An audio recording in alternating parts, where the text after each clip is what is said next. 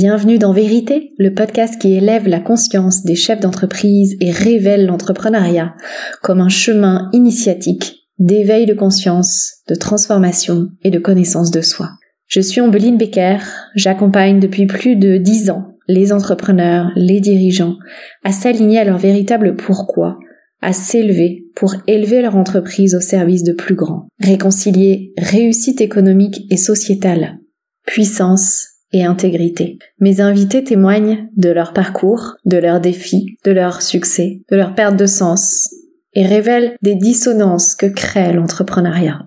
Ni une interview, ni un coaching, un entre-deux, parce que mon intention est aussi que mes invités repartent avec quelque chose pour faciliter leur chemin. Aujourd'hui, je reçois Anthony Morvan, qui est le cofondateur d'Alpha Body notamment, une entreprise en ligne alliant fitness et développement personnel qui, en 6 ans, a dépassé les 7 millions d'euros de ventes en ligne. Mais, fin 2022, donc l'année dernière, Anthony quitte son entreprise et revend ses parts. Lui qui pensait pouvoir laisser sa spiritualité en dehors du business. La scission intérieure est de plus en plus compliquée à vivre et il choisit de trouver un nouveau chemin pour allier le business, l'éveil de conscience, la quête de sens, la contribution. Une conversation entre deux entrepreneurs qui démontre nos remises en question perpétuelles, les réponses que nous n'avons pas encore et que nous n'aurons peut-être jamais. Cette quête de réussir à entreprendre en faisant ce qui est juste pour soi et pour le tout, de comment l'argent crée cette crispation et cette dualité en nous, de cette question ouverte, entrepreneuriat et éveil spirituel, opposés ou complémentaires.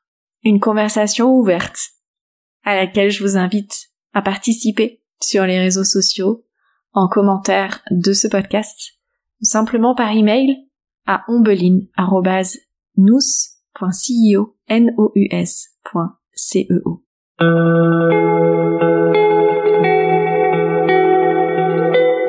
Bonjour Anthony et bienvenue dans le podcast Vérité. Hello, merci de m'accueillir. Très heureuse de t'accueillir, que tu puisses partager aux auditeurs un peu qui tu es, ton parcours et puis où tu en es aujourd'hui. Je parlais déjà un petit peu de toi en introduction, mais tu vas nous en dire plus. Ma question pour commencer, c'est déjà que tu nous décrives, si tu es d'accord, ton environnement là, maintenant, tout de suite, pour qu'on puisse t'imaginer pendant que tu nous parles. Écoute, je suis donc j'ai mon micro devant moi, mon ordi, et je suis dans mon salon à Paris, dans un appart dans lequel j'habite depuis 2 ans et que je vais peut-être bientôt quitter. Et il fait relativement chaud, j'ai une belle vue sur des pierres apparentes sur mon mur, en plein centre de Paris. Tu vas le quitter, tu quitterais Paris ou pas? Ouais, ça fait longtemps que cette idée me tient à cœur. Je sens que c'est plus très juste pour moi, tu vois, en termes de, je sais pas, de niveau d'énergie ou d'envie. Ça fait longtemps que j'y pense, mais j'ai pas forcément trouvé, j'avais pas trouvé où.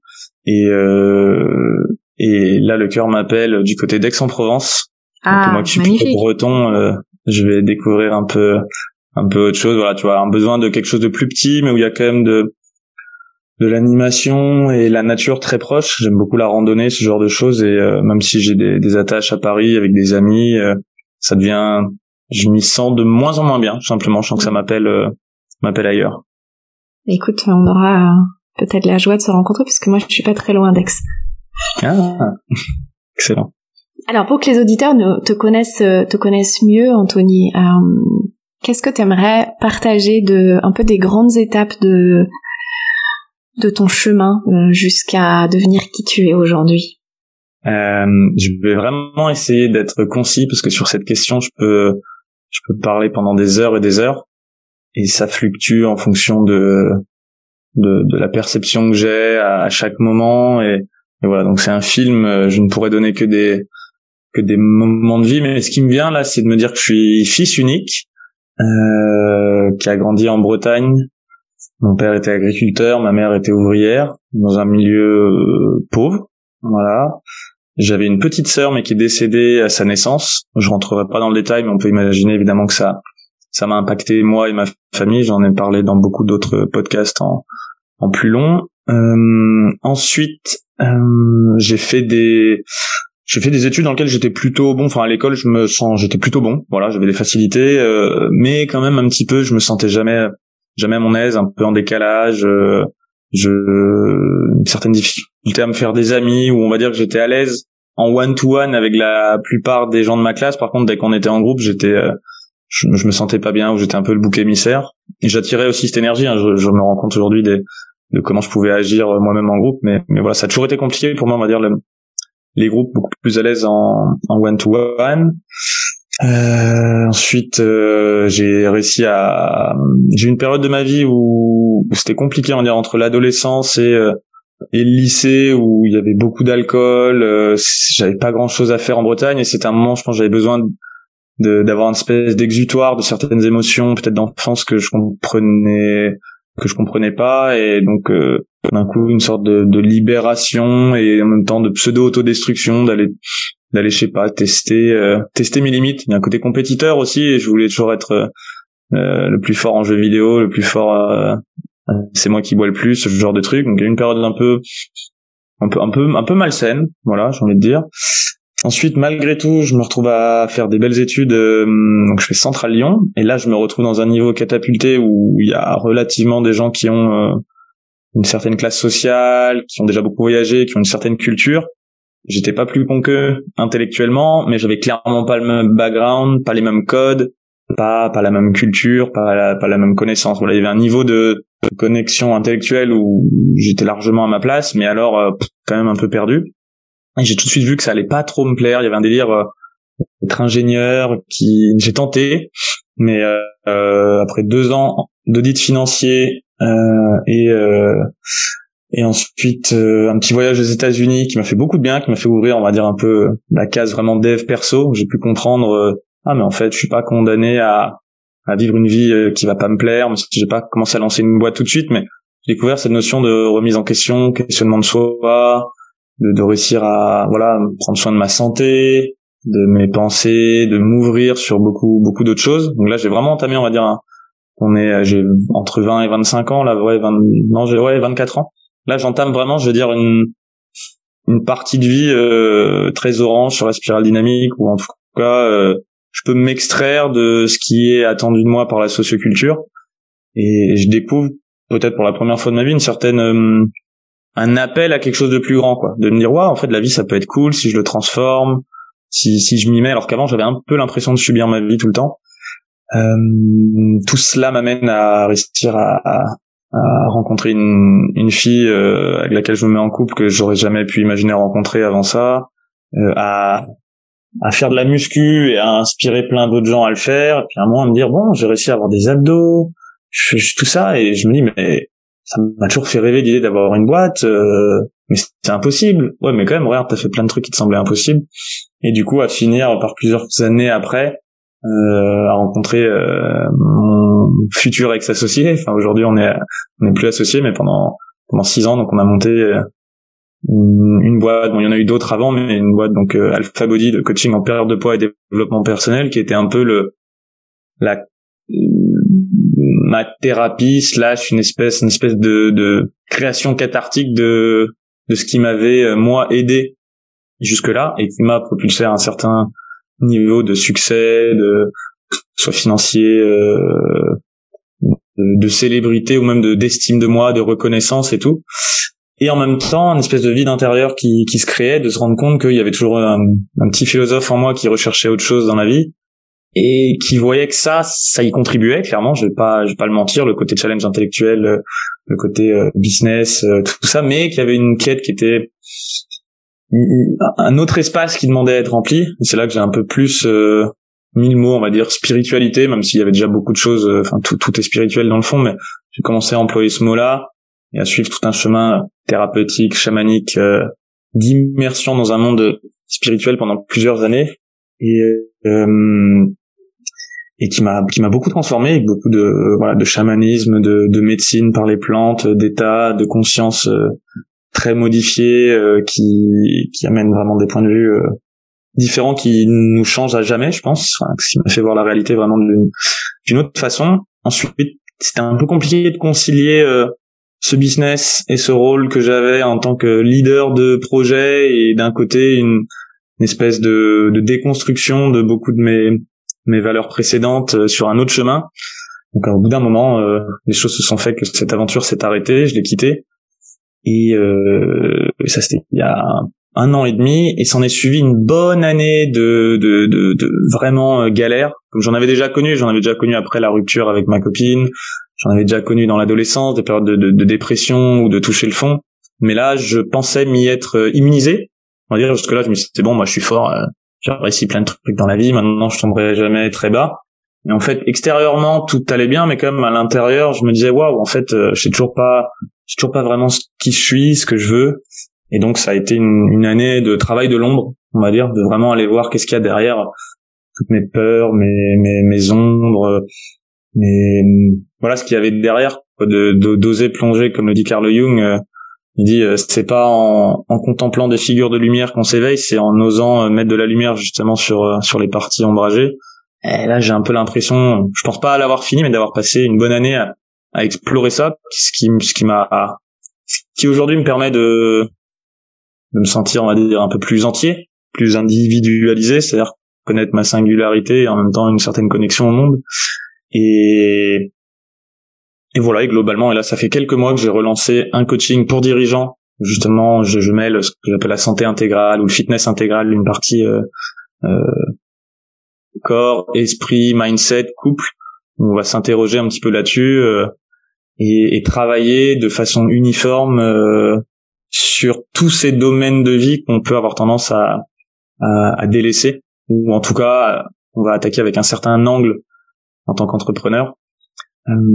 Et par ailleurs, j'envisage aussi d'autres projets. J'ai l'impression qu'il y a un peu mon ego qui s'est mis de côté, et j'aspire à reconstruire un projet commun, retrouver une aventure qui a du sens, avec des gens qui ont du sens, et donc je suis ok aussi de peut-être rejoindre des projets sans que ce soit moi forcément le porteur de projet ultime sur un business, ce qui pourrait tout de même être le cas, mais là j'avoue m'ouvrir à quelque chose qui peut être un peu plus grand, ou être un peu plus ok de servir que d'être celui qui doit servir, comme s'il y avait un moment en étant l'entrepreneur en chef ou le chef d'entreprise uniquement, comme si je me disais oui, ok, ça va servir, et puis ça doit être quand même moi dont on sait que je suis celui qui sert. Alors là, il y a une notion, ok, qu'est-ce qui m'inspire vraiment, quelle serait une place juste pour moi. Je suis en train de chercher ça en ce moment, c'est-à-dire ma place juste en suivant encore plus l'inspiration et moins peut-être de contraintes, d'ego ou de peur, on va dire, tout simplement. Merci beaucoup. Et puis j'ai l'impression, tu vas me dire si tu vis ça aussi comme ça, j'ai l'impression que à l'époque où on est aujourd'hui, on ne se projette plus. En fait, c'est de plus en plus difficile d'imaginer quelque chose à moyen long terme, et c'est plutôt une guidance ou un instinct dans l'instant présent. Oui, ça me parle, et en même temps, je pense que c'est aussi, ça dépend du chemin de chacun. J'arrive encore à rencontrer des gens dans la vie qui j'ai l'impression se projettent, eux, tu vois, qui arrivent à ça. C'est vrai que je sais pas si c'est moi qui n'en suis plus capable, ou si c'est eux qui font vraiment très très bien semblant, ou si c'est une étape nécessaire, ou qu'il y a des moments de vie où c'est le cas. Mais c'est vrai que j'essaye c'est un peu mon chemin en ce moment d'ailleurs, de transformer bien souvent on se raccroche à des repères par certitude, parce que ça nous fait du bien, mais en fait l'incertitude c'est le futur, c'est la vie, c'est l'infini, c'est la vie est incertaine. Et ça veut pas dire pour autant que c'est un problème. On peut aussi agir depuis un espace de foi, et peu importe le mot qu'on met derrière, mais se dire ok, je ne sais pas de quoi demain sera fait, mais je peux faire confiance que si je vais là où ça vibre un peu pour moi, où ça m'appelle, sans trop en mettant des critères certains critères intellectuels évidemment, mais essayer de discerner qu'est-ce qui est juste, ben ça peut aussi fonctionner quoi. Et je le sens encore tout de même chez moi, ce besoin. Je l'avais avant, je pense que soit je me bullshitais, soit j'y croyais vraiment, franchement je sais pas, mais c'était d'avoir une espèce de certitude sur les actions que j'allais mettre en place et sur les résultats. Aujourd'hui, j'y crois plus vraiment et j'apprends à refonctionner depuis un espace un peu plus de foi, de me dire écoute, dans le fond, je sais pas, mais il y a un truc qui me dit que ça devrait quand même le faire. Alors, j'essaye. Et justement, j'aimerais bien creuser un petit peu ça avec toi parce que ça fait référence aussi à ce que tu disais qu'à un moment donné, il y a eu en gros une rupture entre ton éveil spirituel et ton rôle de CEO, enfin je sais pas si c'était CEO, mais voilà, d'entrepreneur. D'après toi, avec le recul aujourd'hui et avec le niveau de conscience que t'as aujourd'hui, qu'est-ce qui a créé cette rupture et après cette période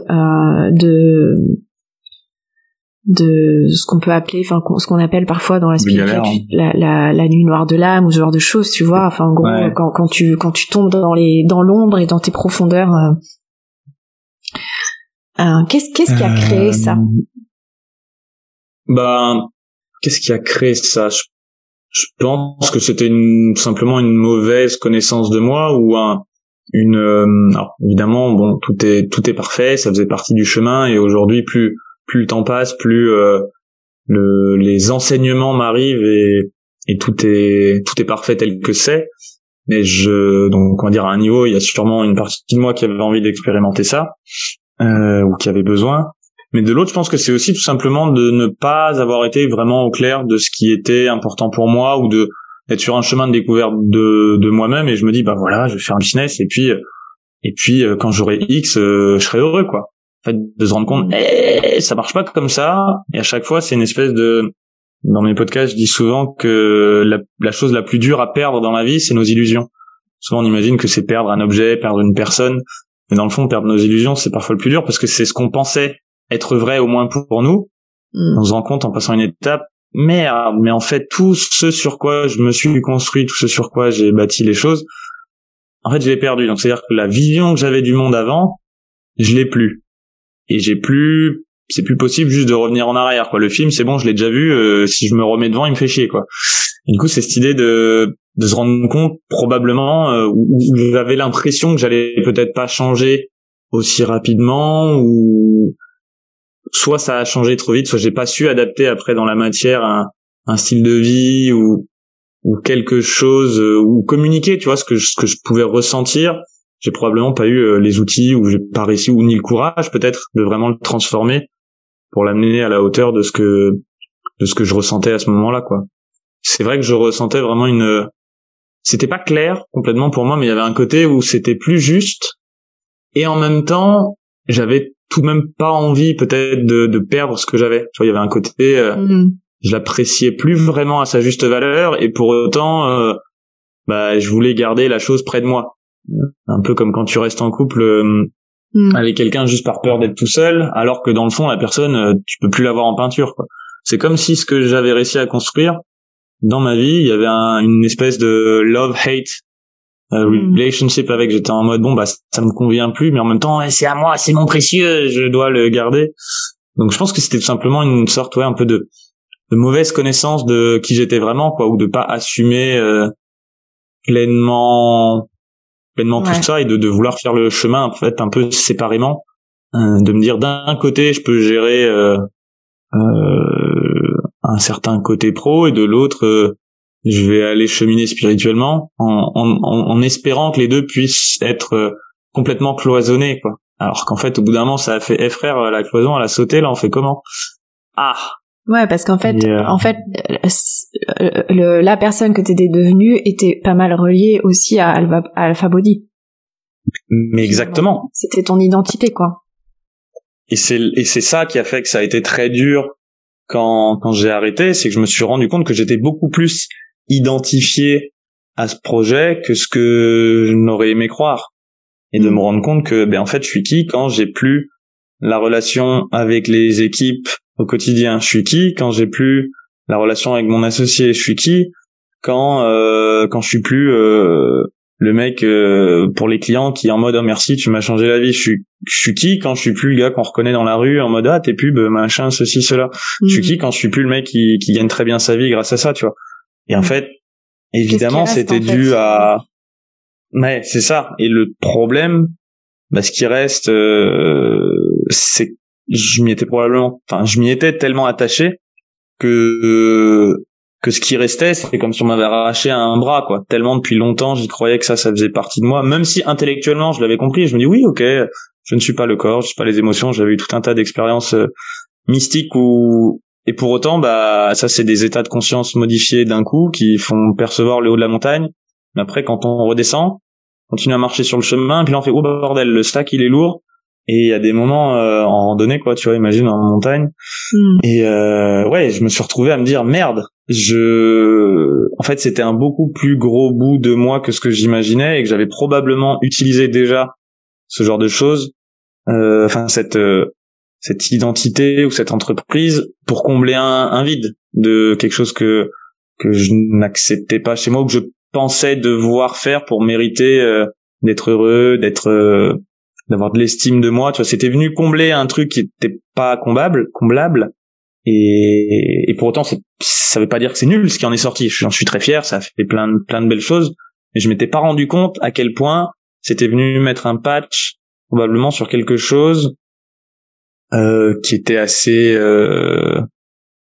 important, et quand le patch il s'est retiré, il est ressorti derrière des blessures ou un questionnement de l'identité de mais en fait ouais je suis qui, ça fait 5 ans que je suis ça, j'étais quelque chose d'autre avant que je ne pensais ne plus être, mais bon parfois ça remonte un peu et ouais c'est venu réveiller, tu vois, beaucoup de choses qui m'ont fait vraiment, je l'ai senti littéralement baisser en énergie, quoi, le côté passé de une espèce de force ou d'un courage ou d'une puissance à progressivement j'avais l'impression un peu de m'enfoncer et de toujours continuer à creuser et de me dire mais attends c'est quoi le bordel ce qui se passe, parce que comme s'il y avait quelque chose qu'on m'avait arraché qui était bien plus que ce qui apparaissait sur le papier, quoi.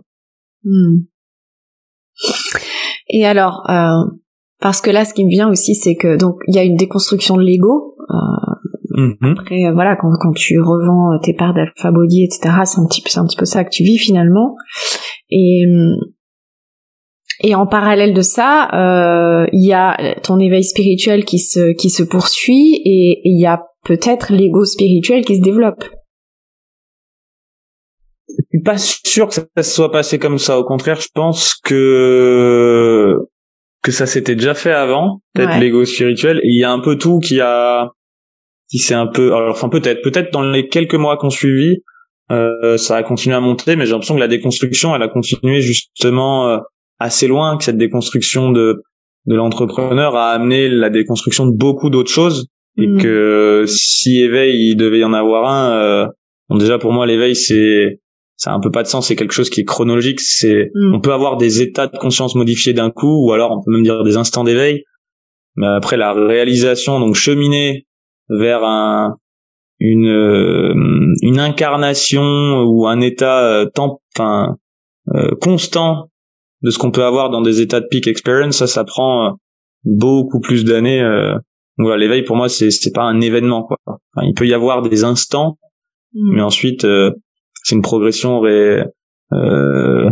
c'est un avancement progressif avec des retours sur le chemin, des moments de galère, des trucs où je me suis dit, mais en fait tout ça ça n'a aucun sens, de toute façon je me suis pris la tête et en fait je suis juste un mec perdu, tu vois. Et mais du coup oui, peut-être que c'est venu, mais je pense que ça m'a aidé comme tout gros deuil de toute façon à poser une certaine identité et avoir un petit peu plus de, j'ai envie de dire, réalisme. Je sais pas si c'est du réalisme parce que dans le fond c'est tellement du pessimisme à des moments que ce n'est pas non plus réaliste, mais quelque chose qui m'a forcé à aller voir des endroits que je ne voulais pas voir et qui m'a aidé à, tu vois, j'emploie plus vraiment le mot spiritualité depuis 1 an. Tu vois, j'en ressens, c'est plus très juste, quoi. Je me dis ouais, ok, mec, t'as fait un bout du truc, mais tu fais toujours comme les autres, comme tu peux. T'apprends à, là, je commence à me connaître de plus en plus, mais il y a moyen que dans les années qui viennent, je me reprenne des cartouches qui me refoutent un genou à terre. Et ben c'est pas grave, je continuerai à me relever, tu vois. Aujourd'hui, j'ai l'impression, ouais, il en reste toujours d'ailleurs de l'ego, et j'en suis très content.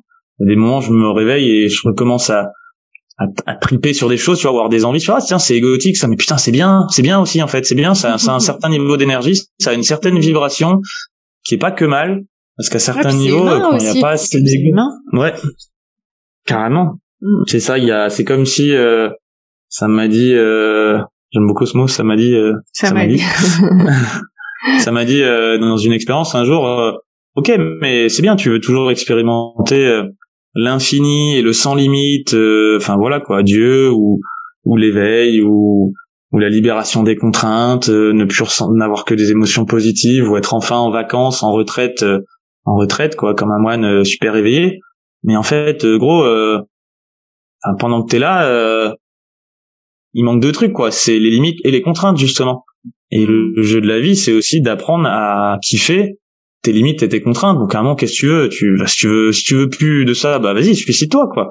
Arrête, et puis arrête le jeu, ou alors retourne dans la pièce, retourne dans le jeu vidéo, consciemment, dis-toi que t'as une vie, peut-être plus, on verra bien, mais qu'en tout cas là, t'es aussi là pour expérimenter tout ça, éventuellement pour apporter le plus d'amour possible aux gens autour, mais en tout cas, pour apprendre au lieu de te rebeller contre et vouloir sortir de la cage ou de sortir du jeu, si tu juste apprenais à kiffer quoi.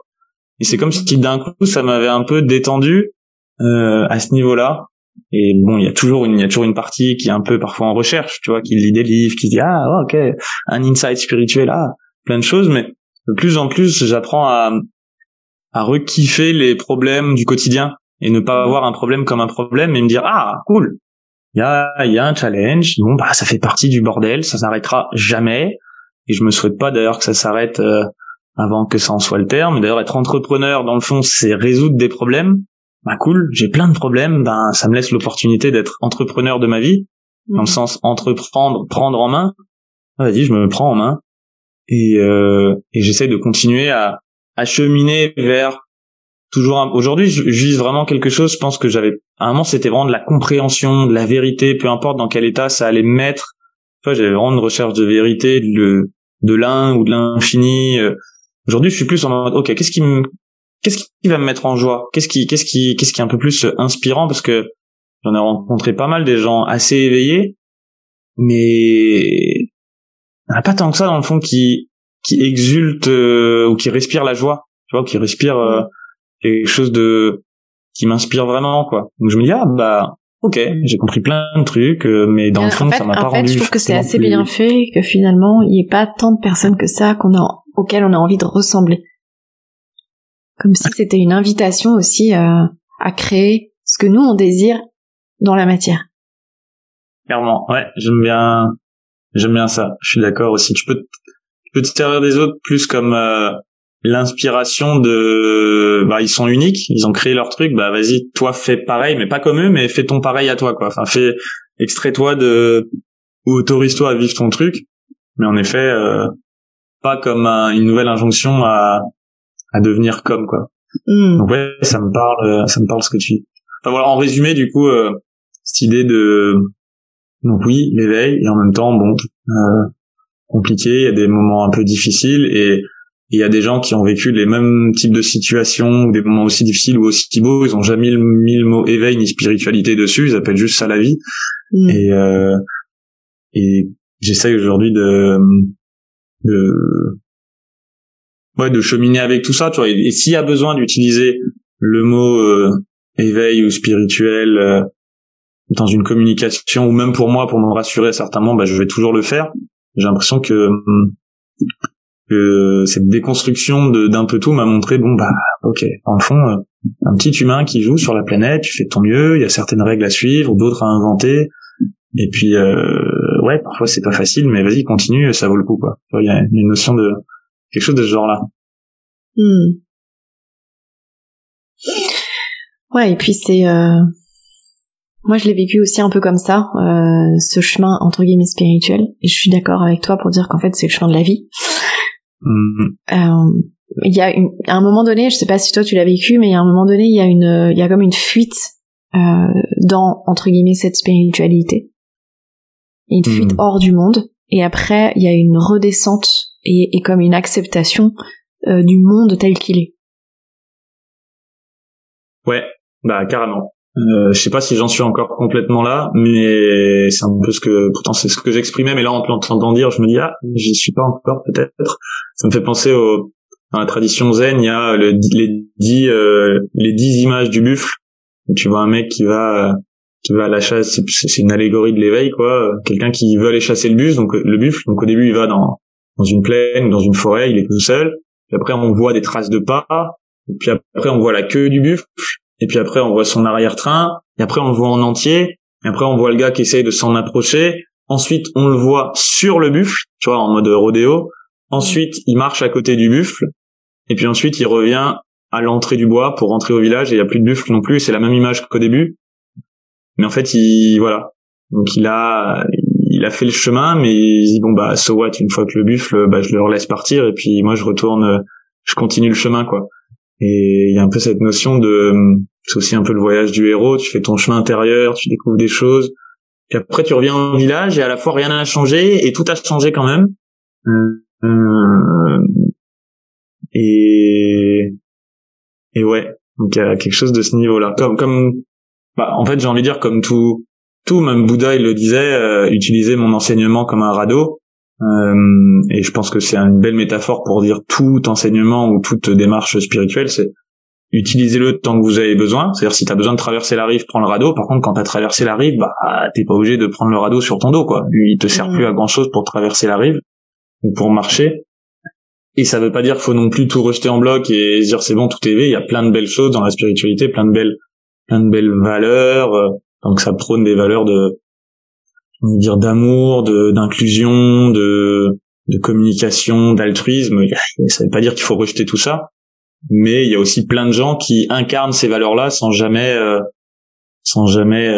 ni aller à l'église, ni faire de méditation, ni lire des livres spirituels, ni aller faire des mantras, ni s'habiller en sarouel, ni tout ça quoi. Il y a aussi plein de gens dans leur vie de tous les jours, ils incarnent, ils montent en énergie au fur et à mesure, ils se libèrent de choses et ils disent rien. Je me souviens, un des gros insights que j'avais vu, c'était avec un de mes guides spirituels. Je lui fais, mais en fait, Bouddha, dans le fond, il avait encore le besoin, enfin, en tout cas, c'était ce que la vie l'amenait à faire, mais d'en parler. Il venait de vivre son éveil, et puis un peu comme Jésus, il avait des disciples, il en parlait, et c'est beau, hein. Mais ça se trouve, le jardinier de Bouddha ou des gens qui traînaient autour, ils le regardaient en étant, entre guillemets, plus éveillés, ils se disent, Ah, ok, donc il a encore besoin d'en parler. Et ça se trouve, le mec, il était dans un état de conscience bien plus... Et puis il avait de la compassion, où pendant ça, il allait préparer le trône sur lequel Bouddha allait enseigner. Et on en avait rigolé avec mon chaman qui me dit, bah, ouais, tu sais quoi, ouais. C'est sûrement, il y en a sûrement plein qui n'en parlent pas et qui vivent des états, et puis ils se demandent, mais pourquoi tous ces gens, ils ont besoin de mettre des mots là-dessus? Il suffit de le sentir, mon Dieu. Ah oui, c'est normal. C'est ça, c'est normal. Tu vas pas leur dire, mais pourquoi tu respires de l'air? Ah, écoute, là, gros, j'ai pas le time, quoi. Tu vois. Mais si, l'air, tu vois, H2O, tout ça, les poumons, c'est important. Ouais, ok, cool. Bah, vas-y, continue. Mais j'en suis pas là. Je veux pas faire j'en suis pas là du tout. Bah, en fait, on sait jamais vraiment où on en est. Ça fait partie de l'humilité à garder aussi. Et pour en revenir un peu à cette posture d'entrepreneur et peut-être effectivement est-ce que t'as envie d'en parler juste pour qu'on remette le contexte aussi, parce qu'il y a un côté entrepreneur mais il y a peut-être aussi autre chose en ce moment, c'est ça? Je sais plus exactement ce que je t'avais dit. Oui, bah je pense que c'est l'idée dont j'ai pas forcément envie de nommer. Ouais. Il y a une personne que j'ai rencontrée qui a un petit business qui se développe bien, que je trouve très bien, qui est tu vois, qui répond à une problématique et qui est qui mêle un petit peu du coaching mais aussi d'autres choses, où il y a plein de choses qui me plaisent dans l'entrepreneuriat, c'est-à-dire de la construction d'actifs, quelque chose qui sert quand même la planète, et où je me dis ah tiens, c'est assez chouette, et donc là on va tenter une collaboration, travailler un petit peu ensemble, voir comment ça se passe, et éventuellement peut-être un beau jour s'associer ou se fonder fonder d'autres projets, parce que je sens une vibe assez similaire et des compétences complémentaires, que aujourd'hui j'ai certaines valeurs qui m'inspirent, Et je sais aussi que je suis pas capable de tout faire. Cette boîte que j'avais montée avant, on l'a montée à deux, c'est pas pour rien. Je l'ai pas fait tout seul. Et que il y a une partie de moi qui sent aussi, bah oui, entreprendre tout seul, j'en suis sûrement capable, mais ça m'inspire pas tant que ça. Ça me donne de l'énergie aussi de faire ça en association, de, tu vois, d'être sur des gens. Donc je vois aussi ça comme c'est un peu neutre aujourd'hui, l'entrepreneuriat. À un moment, ça devait être forcément mon business, et puis tu vois, j'ai la totale mainmise là-dessus. Aujourd'hui, je suis un peu, tiens, je vais là où le vent m'appelle, tu vois, quelque chose qui me dit ah là, il y a quelqu'un qui est intéressé, qui trouve que mes compétences sont intéressantes. OK, cool. Parce que pareil, le coaching, j'aime beaucoup, mais je suis pas sûr d'avoir envie de faire uniquement du coaching ou de recréer un business de coaching, tu vois, uniquement. Ça me plaît de partager, mais j'ai aussi envie de vivre d'autres aventures ou d'explorer pleinement peut-être d'autres business models entrepreneuriaux. Dans ce, il faut que ça respecte quand même évidemment mes valeurs, mais par exemple, à un moment, je m'étais dit, est-ce que je ferais pas un truc purement avec des notions d'éveil ou d'élévation spirituelle ou des parties, ou même pourquoi pas thérapeute. Puis il y a des moments, je me dis, ah ouais, c'est bien, ça me nourrit, et il y a une partie de moi qui est ça, mais il y en a une autre aussi qui kiffe le jeu de la compétition, de la création. Il y a un acte créateur, on dit bien créateur d'entreprise. Sauf si on est en train de faire du dropshipping dégueulasse où on prend, on essaie juste de mettre plus de pubs Facebook que d'autres et puis de vendre des produits qui n'ont pas beaucoup de sens. C'est peut-être de l'entrepreneuriat qui est vraiment pas forcément très créateur, encore que. Mais en tout cas, ça m'inspire pas vraiment, même si j'ai toujours envie de bien gagner ma vie. J'ai envie de le faire dans quelque chose qui soit vraiment, tu vois, de la résolution de problèmes qui pour moi sont importants de plus en plus. Je crois que je suis en train d'essayer de reframer les basiques, tu vois, l'entrepreneuriat. Il y a un côté où quand on devient coach, ou même la façon dont je l'ai pris, c'est je veux vivre de ma passion. Aujourd'hui, j'ai envie de dire, OK, mais ta passion, tout le monde s'en bat les couilles, quel problème tu résous? Et c'est souvent ce que vont enseigner les coachs en marketing, c'est OK, c'est pour qui, c'est quoi la promesse, qu'est-ce que tu résous?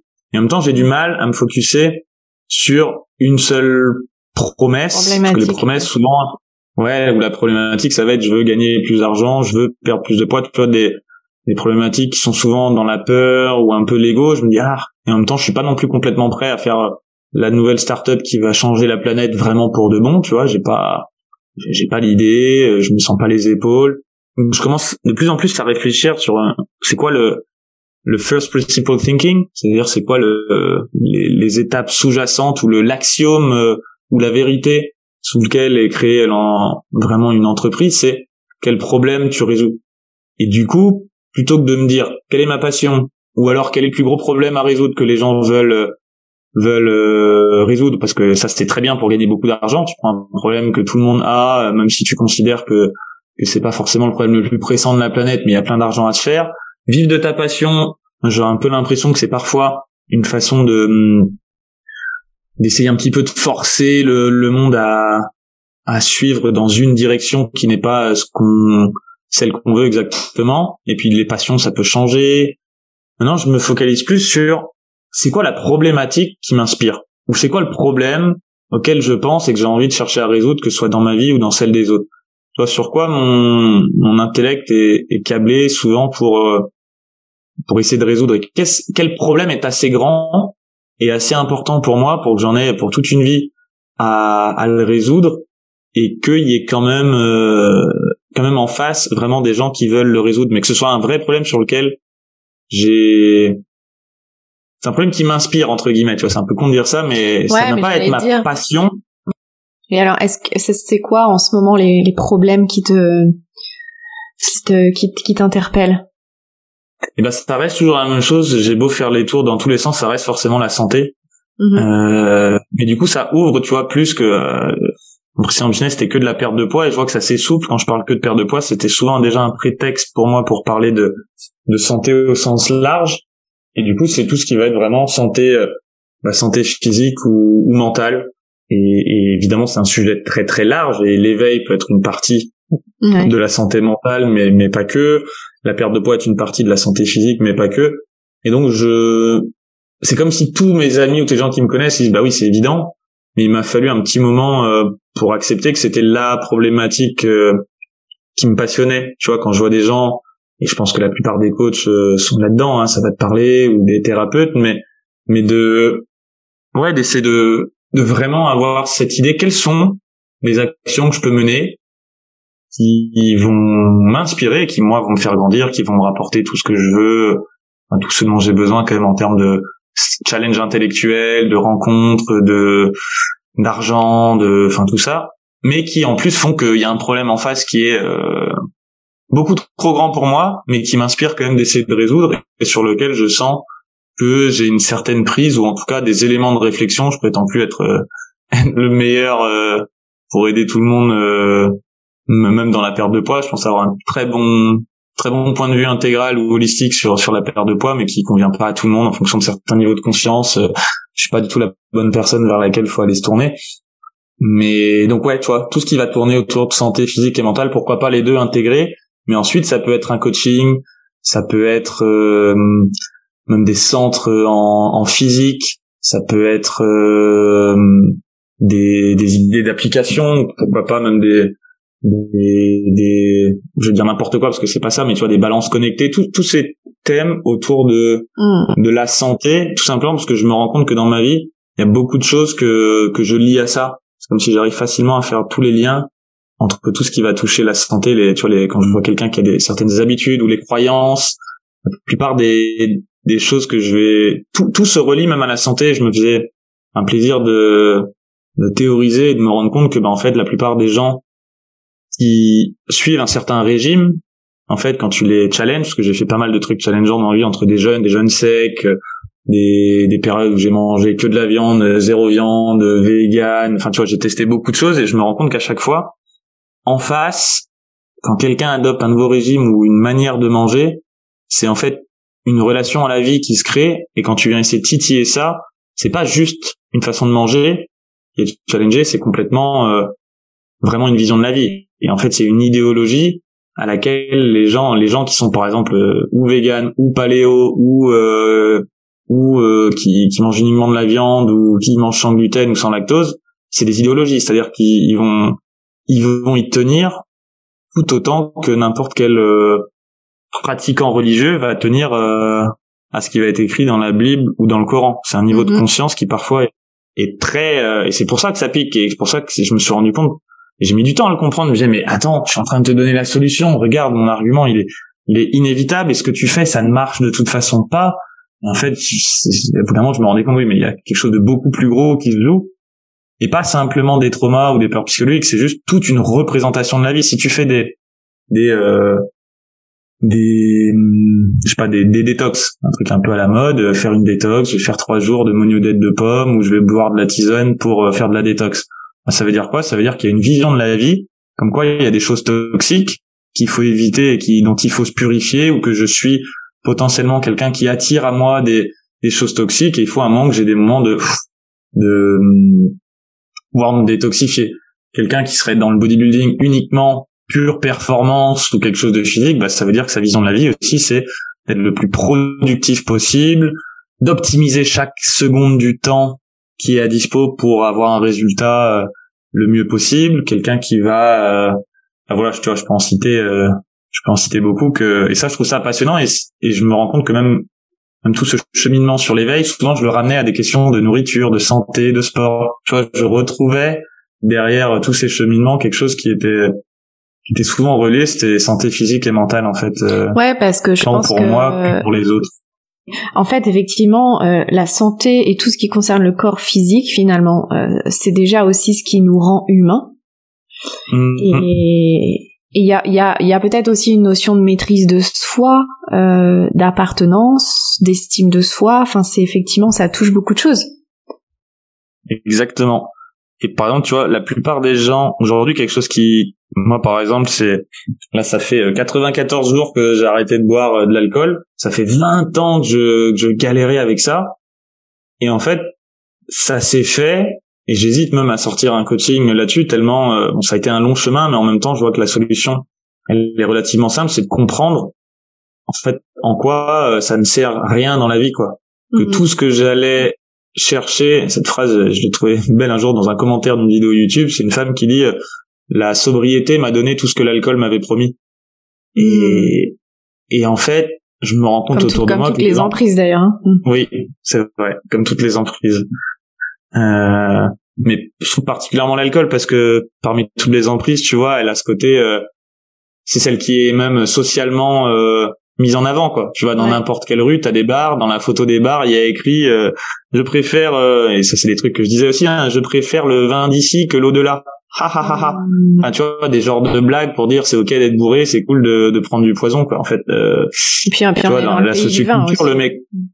Exactement. Tu vois, la, il y a comme tellement de choses qui sont mises en avant, et du coup de croyances, et à un moment, bah, moi-même, je me suis dit, mais en fait, juste, ça n'a pas de sens. Tu vois, il y a plus, et c'était plus du tout devenu une contrainte, ça s'est juste lâché tout seul. Genre, bah, wow, en fait, c'est juste un bonheur et c'est de l'amour envers moi-même que de ne pas boire, mais il y a aucune résistance, ça demande aucun effort, tu vois, c'est juste, au contraire, dès que j'ai l'opportunité, tu veux un verre de vin, c'est genre, ouais, je ressens énormément d'amour, pour moi, au moment où je dis non, la barbe, c'est pas de l'utilisation de la volonté, du tout, et je constate, au fur et à mesure, quand même, que les gens montent en énergie autour de moi, ou sur la spirale ou autre, que, tu vois, qu'il y a des choses qui redeviennent naturellement saines, même pour le corps, des gens qui peut-être n'ont jamais fait de sport de leur vie, qui c'est en commençant vraiment à monter sur la spirale, qui vont aller à la salle de sport, là où on pourrait imaginer que c'est un niveau de conscience très égotique, alors qu'en fait, bah non, tu peux le faire depuis le point de vue. C'est l'amour de soi, ouais. Je veux être le plus costaud de la salle, ou bah je vais à la salle parce que bah waouh, putain, en fait mon corps il est important, et puis tout est en fractal. Si je veux, si je prends soin de moi, je prends soin des autres, tu vois, si je dis à mon corps, même si t'as compris, je ne suis pas mon corps, tu fais des méditations, t'en arrives au moment, ok, je me détache, je suis le témoin qui observe le corps, qui observe les pensées, mais j'ai comme le droit de traiter mon corps comme mon meilleur ami, quoi. Mmh. Et voilà, enfin, ce genre de choses, je sais même plus pourquoi je partais là-dedans. Si, parce qu'on parlait des problèmes auxquels t'avais envie de répondre en ce moment, et tu disais que bah tout rejoignait quand même pas mal la santé holistique, et qu'effectivement, enfin là, en fait, là où t'es en train de nous amener, c'est que finalement la santé, c'est l'amour. Exactement. En tout cas, oui, globalement, bah. C'est vrai que la santé, je la définis souvent par quelque chose comme, non pas juste l'absence de maladie, mais une espèce de force ou force créatrice qui nous permet de vivre pleinement, en effet en étant pleinement bien, pleinement en état d'amour, et en faisant ensuite ce qui est bien, ce qu'il y a de bien pour les autres, quoi. Et ça n'empêche pas qu'il faut passer par toutes les étapes de la spirale, et tout ça c'est ok. Et c'est carrément ok, et même à des moments, moi je suis content d'aller à la salle de sport et de me dire cool, je vais être musclé, ou alors je suis fort, enfin, tout ça c'est bien, et ça fait partie de la vie aussi de se sentir, surtout en tant que mec, je pense que c'est important de cultiver des notions de sentir sa puissance pour savoir ensuite avoir le choix.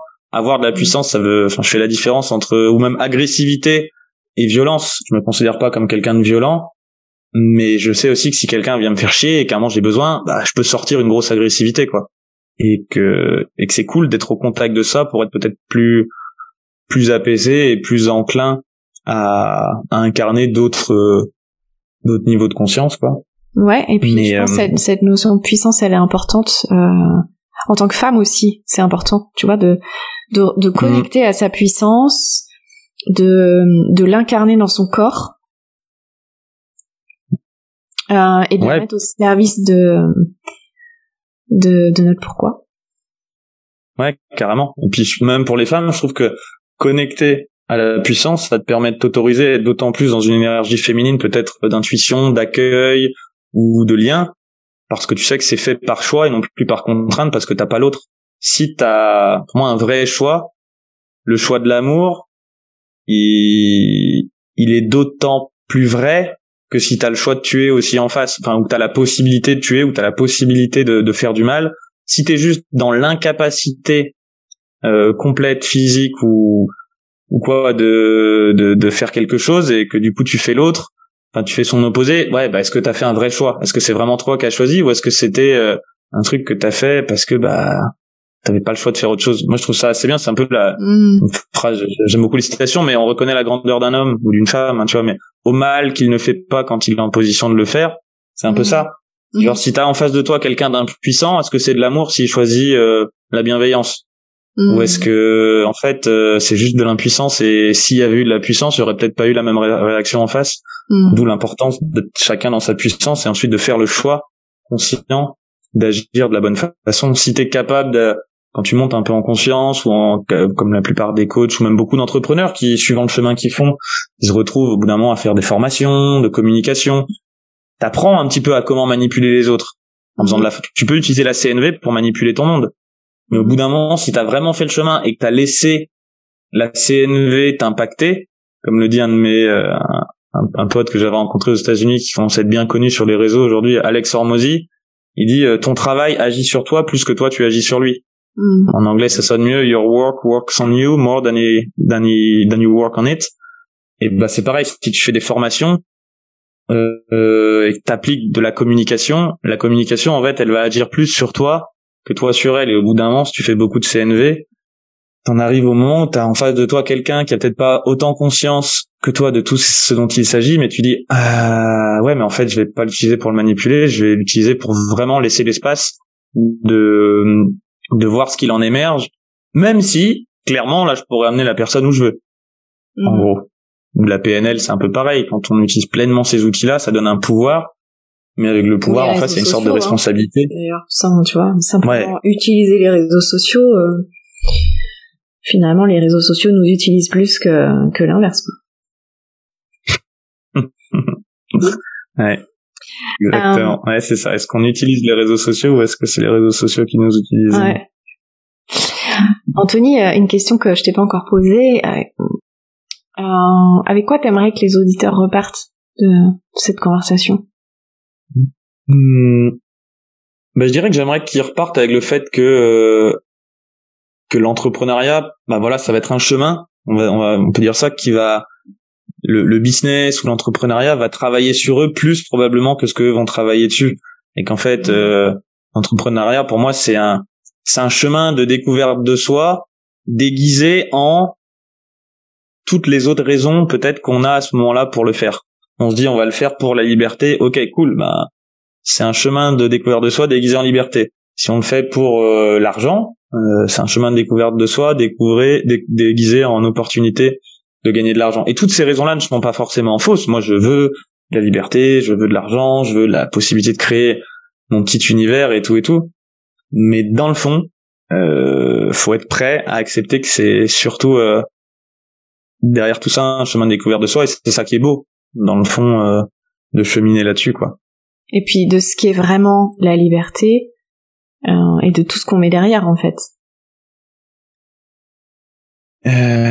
Oui, exactement. Parce que c'est vrai que ça peut être un mot valise, et en effet, la liberté, c'est la liberté pour le meilleur comme pour le pire. La liberté, on le voit souvent comme quelque chose de que positif, tu vois.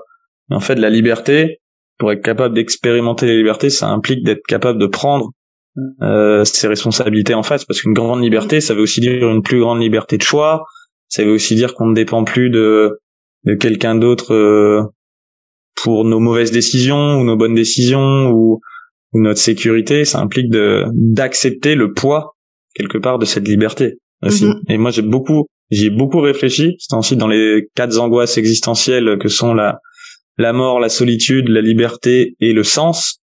Au final, l'une de celles dont on parle le moins, c'est peut-être la liberté, qu'on a tendance à se dire « Ouais, non, la liberté, c'est cool, je voudrais être plus libre, je veux être libre », mais quand on est pleinement libre, putain, c'est un peu le sol qui se dérobe, j'ai pas le mot, qui se dérobe pour son pied, et ça fait flipper, carrément. La vraie liberté. Carrément. Ça fait vraiment flipper. Carrément, c'est comme... toute cette partie aussi de la spiritualité où on dit entre guillemets le nouveau monde n'aura plus besoin d'argent. Et en fait, si tu creuses un peu le truc, c'est un peu comme la liberté. Pour que vraiment il n'y ait plus d'argent dans le monde, on a encore beaucoup de chemin à faire sur nous. Parce que c'est effectivement une telle émancipation, une telle affirmation de soi, de son potentiel, de ses talents, de qui on est, pour ne plus avoir aucun besoin de comparer quoi que ce soit. Ouais, je pourrais t'inviter à regarder j'ai fait une interview, je te parlais tout à l'heure, de Jean-François Noubel qui, depuis 20 ans, travaille justement sur cette notion, enfin lui il travaille sur l'intelligence collective, mais un des 4 grands piliers selon lui de la possibilité de l'émergence d'un autre niveau de conscience de l'intelligence collective, c'est la technologie qui est la monnaie.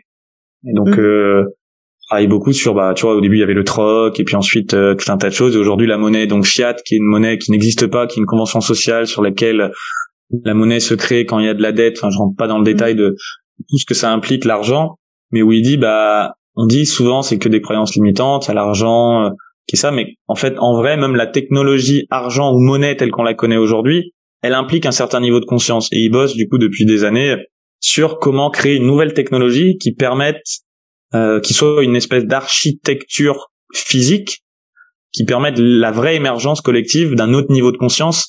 Et selon lui, c'est pas possible avec l'argent actuel ou la monnaie telle qu'elle est définie. Et c'est aussi ce sur quoi Satoshi ou enfin Bitcoin avait un petit peu tenté de travailler, mais je trouve que lui il va encore plus loin. Et on en parle un peu dans cette interview, et c'est des sujets par contre qui font des gros trous dans la tête, et c'est pas ça qui aide à potentiellement à monter une entreprise. Mais je pense que c'est des questions pour tous ceux que ça intéresse ou qui sont un peu des chercheurs de vérité, qui sont intéressants d'aborder, parce que moi ça m'a aidé à comprendre aussi parfois les limites. On peut se dire tout est dans le mindset, tout est dans la tête, l'argent, l'abondance. Il y avait une partie de moi qui se dit ouais mais attends, l'abondance, mais c'est marrant, il n'y a jamais d'abondance pour tout le monde en même temps. Oui, c'est parce qu'il y en a qui n'ont pas voulu. Oui, ok, d'accord, mais tout de même, c'est comme s'il y avait un système, on essaye de faire genre, c'est l'abondance pour moi, mais j'en connais beaucoup qui prennent beaucoup plus pour eux que ce dont ils ont besoin, et ça en laisse un petit peu moins tout de même pour les autres.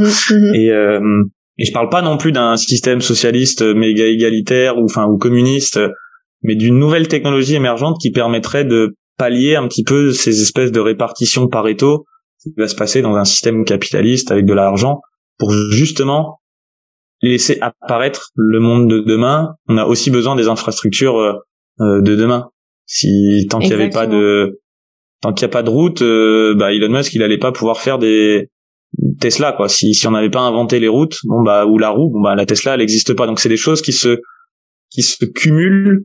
Et voilà, petit pitch pour ça, mais c'est un sujet intéressant qui, je pense, toi pourrait t'intéresser.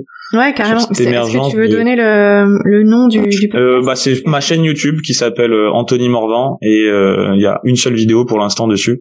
C'est cette vidéo-là qui a plu à pas mal de, comme je l'ai dit à 2-3 potes, d'aucuns ont aimé. Donc voilà, si vous voulez aller voir. Je remettrai le lien dans la description du podcast. Pour moi, c'est un vrai sujet là. Aussi bien ce paradigme de monnaie que les structures, que toutes les structures de notre économie en fait. C'est un vrai sujet, et on est en train de voir qu'il y a certaines choses qui arrivent un peu à une fin, et en même temps, on sait pas vraiment ce qui va émerger. Et je trouve que c'est, même en tant qu'entrepreneur, moi personnellement en tant qu'entrepreneur, ça fait plusieurs années que je suis en recherche en fait de la nouvelle forme des entreprises. Tu vois, en fait aujourd'hui on est restreint dans ces structures juridiques qu'on nous impose, et on sent bien que le modèle n'est plus adapté. Et donc, mais il y a pas encore quelque chose qui est là.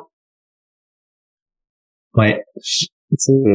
Tout à fait. Bah, c'est vraiment. Enfin, je pense du coup cette vidéo va vraiment plaire, parce que c'est exactement ça. C'est ce qui met derrière le mot valise de l'intelligence collective. C'est comment est-ce qu'on invente justement le monde de demain, comment faciliter l'évolution, tant pas que du point de vue conscience, parce que parfois c'est un petit peu trop facile de dire, tu vois, il suffit de prendre conscience et puis ça va se passer, et puis voilà, tu médites et puis voilà, sois en paix. Ok, cool. Mais il y a aussi, le monde est aussi technologique, et la technologie et le substrat du niveau de conscience qui peut derrière émerger, et ainsi de suite, et d'un certain niveau de conscience découle une nouvelle technologie, et voilà, enfin, c'est une représentation de la réalité, mais voilà un petit peu comment on, on peut représenter l'évolution, il faut aussi, là j'ai un peu l'impression, créer les bases, qu'elles soient légales, sociétales, monétaires, de quelque chose qui pourra permettre derrière de faire émerger un futur un peu plus, peut-être plus inclusif pour tout le monde et moins dans la monnaie telle qu'elle est faite aujourd'hui. Par définition, elle crée de la compétition. Elle crée pas de la coopération. Comment est-ce qu'on crée un système monétaire qui crée la coopération sans perdre certaines super valeurs? Ouais, parce qu'on est encore dans un système où il y a besoin d'accumuler quelque chose. Exactement. Il y a une notion de propriété aussi, tu vois, de possession. Tout à fait. C'est tous les thèmes qu'on aborde dans cette vidéo. Donc là, ça va vraiment te plaire. Et je vois que si t'as déjà réfléchi à tout ce genre de choses, et t'en vois les limites dans le sens où, même si tu les as en tête, aujourd'hui, ça demande presque un effort d'extraction de la société que de renier à ça. Donc c'est comme si on est obligé de jouer le jeu. Parce qu'il y a aussi d'autres peurs, d'autres choses qui viennent, que ça vient. Moi, je me verrais pas, tu vois, de ne plus jouer, de ne plus rien posséder, de ne pas accumuler de l'argent. Je m'en sens pas capable aujourd'hui. Donc, je joue avec ces règles-là. En revanche, si demain on invente des règles différentes qui permettent à tout le monde d'être plus épanoui et que cette règle du jeu par défaut n'existe plus, voire elle est même dommage. Enfin, elle est même Là, en gros, si tu la respectes, toi, tu gagnes, entre guillemets, et il y a un bout de l'univers qui, tu prends, voilà, il y a une notion d'extraction. Et si on invente des règles qui font qu'en faisant ça, ça crée l'inverse, que chaque personne qui joue avec ces règles-là, perd un peu plus et ça offre plus aux autres, ils arrêteront d'y jouer, quoi. Tu vois, il y aura un équilibre qui va se faire naturellement. Et tout ça sans dire, c'est ça qui est important pour moi. Ça veut pas dire moi je vois plein de belles valeurs dans la compétition, la créativité, le dépassement de soi, qu'on puisse voir dans le sport, dans l'entrepreneuriat. C'est juste comment est-ce qu'on prend tout ça, mais qu'on arrive à les réorienter avec quelque chose qui soit plus tourné vers l'évolution ou qui soit un peu plus égalitaire et qui donne à tout le monde envie de se dépasser, un peu comme dans une équipe de foot où il y aurait pas un joueur qui joue la star, mais qu'il y aurait tout le monde qui joue dans le but de gagner, mais là qu'on fasse ça sans même avoir une équipe adverse en face qu'on essaye de battre, juste de dire allez, on va tous dans le même sens, on va tous s'éclater en étant quand même tous en compétition, en se donnant le meilleur de nous-mêmes, mais sans chercher non plus à spécialement se mettre en avant, juste venez, on est tous dans une seule et même équipe, et en fait juste d'avancer tous ensemble, c'est ça qui procure la plus grande satisfaction. Et c'est possible parce que les règles du jeu ont été posées et qu'on contribue tous à les faire évoluer, quoi. Je pense que en dessous de tout ce qu'on est en train de dire, il y a quelque chose, puis pour refaire le lien à l'entrepreneuriat, il y a quelque chose qui est peut-être important aussi de saisir, c'est l'acceptation du cycle et l'acceptation de l'évolution, mais aussi de la fin de quelque chose. Comme toi, t'as vendu tes parts d'Alpha Body parce que c'était la fin. Et comme il y a des milliers d'entrepreneurs qui ferment leur boîte, qui en créent de nouvelles, tu vois, tout ça, ce sont aussi des cycles. Et donc, à un moment donné, tout ne peut pas toujours évoluer parce que il faut créer de l'espace aussi, il faut créer de la place aussi bien en nous que dans la matière. Ouais, oui, c'est sûr que oui. Par contre, là où je te rejoins, en effet, quand je dis évoluer, c'est peut-être pas évoluer l'existant pour qu'il soit plus de comme il est maintenant ou un petit peu mieux. Ça peut être en effet de faire place à quelque chose d'autre, même si ça peut impliquer une période trouble à un moment. C'est bien ce que les collapsologues ou autres craignent, et je me considère pas collapsologue, mais je me dis il y a quand même moyen peut-être qu'en effet cette émergence d'un nouveau futur passe par une phase transitoire qui soit un sacré merdier, tout comme dans les étapes personnelles de deuil. C'est pas que de la joie. Évoluer, justement, ça n'a jamais été un chemin linéaire. Et comme je le disais, perdre les illusions ou en tout cas changer. On voit toujours les belles images, tu vois, de montrer, la chenille, elle devient papillon. Ouais, mais en même temps, la chenille, elle passe un temps dans son cocon. C'est une chrysalide. Il doit faire tout noir et elle-même, elle se demande c'est quoi ce merdier. Je suis en train de crever ou quoi? Qu'est-ce qui se passe? Donc tu vois, avant une belle période d'évolution, faut pas oublier souvent on utilise, il y a une belle évolution future qui va arriver quand on est dans la phase, quand on est dans le dur, tu vois, pour se raccrocher à quelque chose en se disant bon bah quand même il y a de la lumière au bout du tunnel, mais là le tunnel on n'est peut-être pas encore rentré dedans, donc faut avoir conscience qu'avant qu'il y ait une nouvelle émergence qui apparaisse, bah va peut-être falloir accepter de plonger dans un cycle un peu comme pour une rupture quoi. Ouais, si tu sens que c'est plus juste d'être en couple avec quelqu'un, c'est pas parce que c'est plus juste que t'as pas conscience que peut-être un jour tu vas rencontrer quelqu'un de mieux, une relation plus épanouissante, mais en attendant la rupture, ça fait toujours mal. Et une séparation, c'est toujours compliqué, peu importe que ce soit pour celui qui quitte, que ce soit subi, que ce soit voulu, il y a des considérations matérielles, il y a des émotions qui sont en jeu. Donc je suis pas sûr que ça se fasse, ouais, tu vois, par que ce soit facile, enfin que ce soit simple, léger, mais je pense qu'on peut quand même appeler ça une évolution dans, si on dézoome un peu sur un plus long terme, quoi. Enfin, j'ose espérer. C'est quoi? Dans le fond, je sais pas trop, hein. Je subodore tout ça, mais, et j'ai pas les réponses non plus. Je sais que je me questionne et que ça m'intéresse. Et qu'en attendant, j'essaye déjà d'entreprendre au minimum ce que je peux, de mon côté. Je pense que ça, c'est un truc qui est assez difficile. Je sais pas toi comment tu le vis aujourd'hui, mais c'est de réussir. Au bout d'un moment, quand t'as une certaine vision de la vie, c'est de réussir à entreprendre et faire la chose juste pour toi, mais dans le respect aussi de toute chose, quelque part. Ouais. Tu vois, plus t'as un niveau de conscience, plus tu te rends compte des impacts de premier, deuxième, troisième degré de chacune de tes actions, plus parfois, moi, à des moments, ça me crée en fait de l'inaction parce que je suis en mode oula, attends, si je fais ça, oui, ok, ça crée ça, mais ça crée aussi telle autre chose sur moi, sur les autres. Est-ce que c'est juste? Et je pense qu'à un moment, ça demande une certaine foi de se dire bon, vas-y, il y a là, on avance, on verra bien ce qui se passe et suivre encore une fois la joie ou l'intention créatrice. Quoi. Et justement, toi, c'est quoi le sujet qui va créer cette crispation là? Moi, par exemple, ça va être l'argent. Ah bah 100%. Voilà, on est dedans, moi c'est pareil. Ok. Ça reste le truc. Ouais, vas-y. Bah, je suis curieux d'avoir ton avis un petit peu. Comment tu le vis, toi? Bah, c'est voilà. Enfin, moi, si je mettais un mot sur cette évolution ou cette conscience, ça m'amène à l'intégrité. Et donc, comment je fais pour entreprendre dans mon intégrité, celle des autres et l'intégrité de la planète? Bah, y a un moment donné où à chaque fois ce qui bloque c'est l'argent. D'où la discussion qu'on avait avant sur le fait que pour beaucoup de gens, tu vois, il y a des gens qui te diraient c'est qu'un problème de croyance, t'as pas un vrai esprit d'abondance, tout ça. Ok, et je peux l'entendre vraiment. Moi, j'en connais, je vois des gens qui m'inspirent vraiment.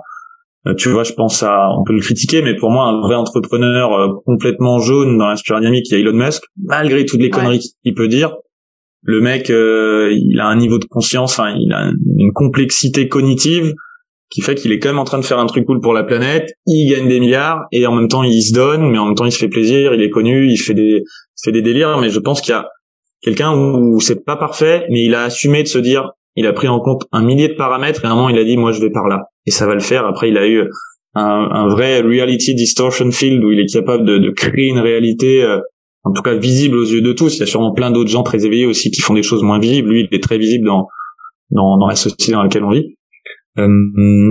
Donc voilà, il y a de ça. On pourrait dire voilà, peut-être c'est un côté abondance. Voilà, il faut que tu éveilles en toi tout un tas de choses d'abondance. Ou alors peut-être que justement la technologie qu'est la monnaie pour remplir le besoin d'argent dont tu parles, elle est baisée d'avance. Tu vois, c'est un couteau où la lame, où il y a peut-être un manche, où il y a un peu une lame dessus, tu vois, où tu risques de te couper, peu importe comment tu le prends. Souvent on dit un outil, c'est à double tranchant. Enfin, un couteau, tu peux te libérer des liens ou tuer quelqu'un. Peut-être que vraiment, dans le fond, l'argent, c'est pas la bonne technologie pour réussir à faire ces valeurs qui tiennent à cœur.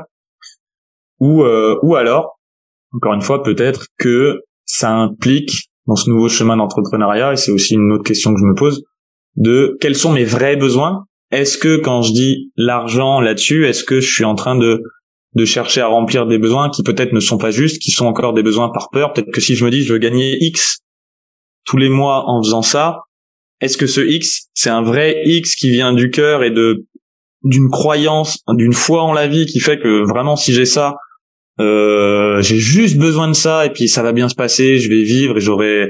Ou est-ce que c'est un X qui en fait est 2-3 fois le X qui me suffirait, mais parce que j'ai certaines peurs ou certaines croyances derrière, je me fixe ce chiffre-là, tu vois. Et ça, c'est encore des questions, moi aussi, que je me pose, parce que parfois, même si le chiffre a beau avoir tendance à baisser, de temps en temps, je me dis, ouais, mais attends, est-ce qu'il est encore juste ? Est-ce que... Ouais, c'est ça. En fait, c'est surtout ce que tu mets derrière, et effectivement, tu re-questionnes toujours ce que tu mets derrière. Exact. Ouais. Et à un moment, on en arrive dans, je sais pas comment tu le vois, hein, moi, de tous les gens que je considère qui ont géré ces étapes-là, tu vois, qui les ont passées, qui ont struggle, peut-être comme on struggle avec, là, ça parle toujours d'une certaine notion de foi, de tenter quelque chose, de faire confiance, tu vois, de faire confiance que, un peu la loi de l'attraction, mais j'aime pas parce que pour beaucoup de gens, ça peut être récupéré de façon très, je visualise une Lamborghini dans mon jardin dans 3 semaines sans rien foutre, tu vois, je suis pas sûr que ce soit la bonne vision de la loi d'abondance, mais là, la vraie abondance, c'est ça, c'est d'avoir confiance, de se dire, bah, ce qui m'inspire, c'est de faire ça, et j'ai confiance que l'argent suivra pour parvenir à mes vrais besoins, tu vois. Ouais, mais c'est ça, mais je pense que le vrai sujet, il est sur les vrais besoins. Moi, tu vois, j'avais un entretien hier avec une personne que potentiellement je voulais engager en tant que coach pour moi. Ouais. Et je lui disais, je suis dans une crise d'ego en ce moment et je n'arrive plus à faire le discernement entre mes vrais désirs et les désirs de mon ego. Tu vois, il y a un moment où là, ouais. Voilà. Et donc c'est un peu ce côté de toujours re-questionner. Parce qu'en fait, on sait jamais, et plus t'avances dans le niveau de conscience, et plus tu te rends compte des illusions dans lesquelles t'étais avant. Exactement. Et à la fois, d'où ce côté, je peux reprendre la phrase que je disais tout à l'heure, en fonction de tes valeurs peut-être actuelles, que dans le fond, tu peux reframer l'entrepreneuriat, c'est un voyage de découverte de soi, déguisé en, et je sais pas, qu'est-ce que peut-être ça aurait pu mettre maintenant, déguisé en opportunité d'apporter du sens aux autres ou de faire quelque chose qui contribue pour la planète. Dans le fond, ça te ramène à bordel, c'est quoi mes vrais besoins, et ça te ramène à qui suis-je vraiment, et où est-ce que j'en suis, quoi. Ce truc est infini. Ah oui. Bah bien sûr. Et puis quand tu crées un podcast qui s'appelle Vérité, forcément t'es confronté à la tienne, hein. Exactement. On arrive à la fin de notre échange, Anthony, et évidemment qu'on pourrait continuer encore pendant longtemps comme ça. En tout cas, c'est passionnant, et merci de tout ce que tu apportes dans le podcast. Merci à toi. Qu'est-ce qui aurait besoin d'être ajouté à cette conversation pour que ce soit complet ?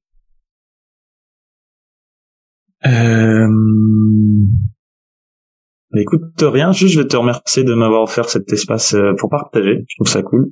Et s'il y a des gens qui veulent me suivre, ils peuvent aller sur la chaîne YouTube, on va dire, ou sur mon Insta, Anthony Morvan dans les deux cas.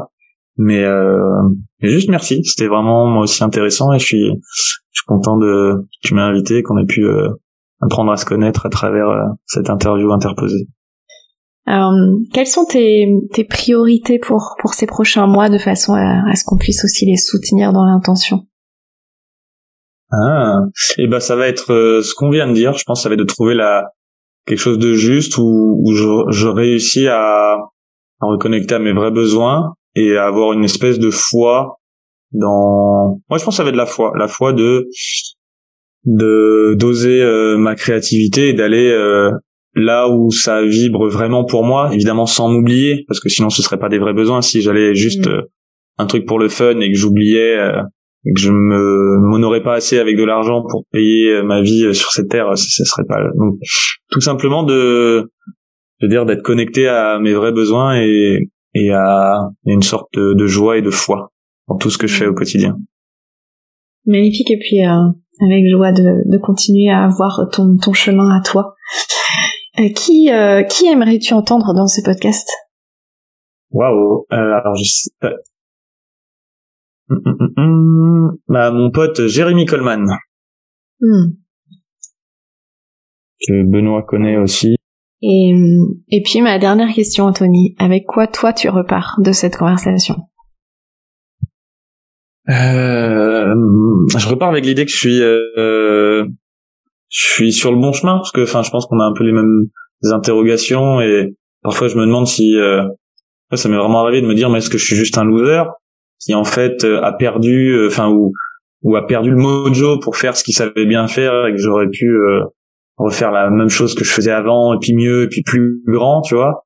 Mais quand je vois que il y a quelque chose d'autre qui vibre pas, je me dis non, c'est pas là où va la joie, et donc je repars avec l'idée que bah quelque part c'est normal. En étant en miroir avec toi, ça me parle de me montrer que j'ai peut-être pas encore complètement intégré ce nouveau monde dans lequel j'arrive, tu vois, la transition entre ma vie d'avant, on va dire, et la vie d'après, peut-être pas encore 100% opérée, mais que bah, c'est normal et c'est très juste, et quelque part c'est pas moi qui l'ai choisi, ça arrive aussi, ça arrive à d'autres, et que fait partie d'un certain chemin d'évolution, et que voilà, ça fait partie du chemin, et que c'est cool, petit côté où je m'honore, on va dire, là-dessus, de me dire c'est cool, tu fais de ton mieux, c'est bien Anto, continue.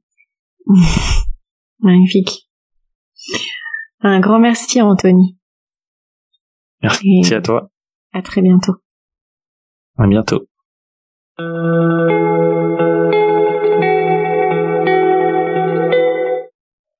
Merci d'être resté jusqu'au bout de cette conversation.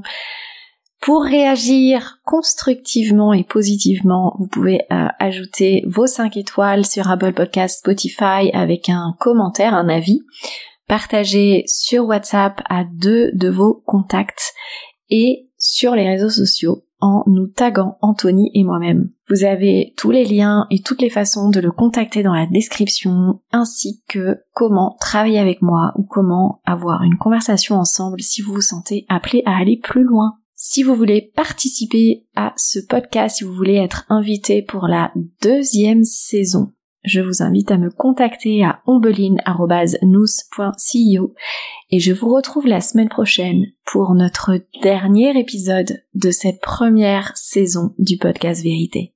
À très bientôt.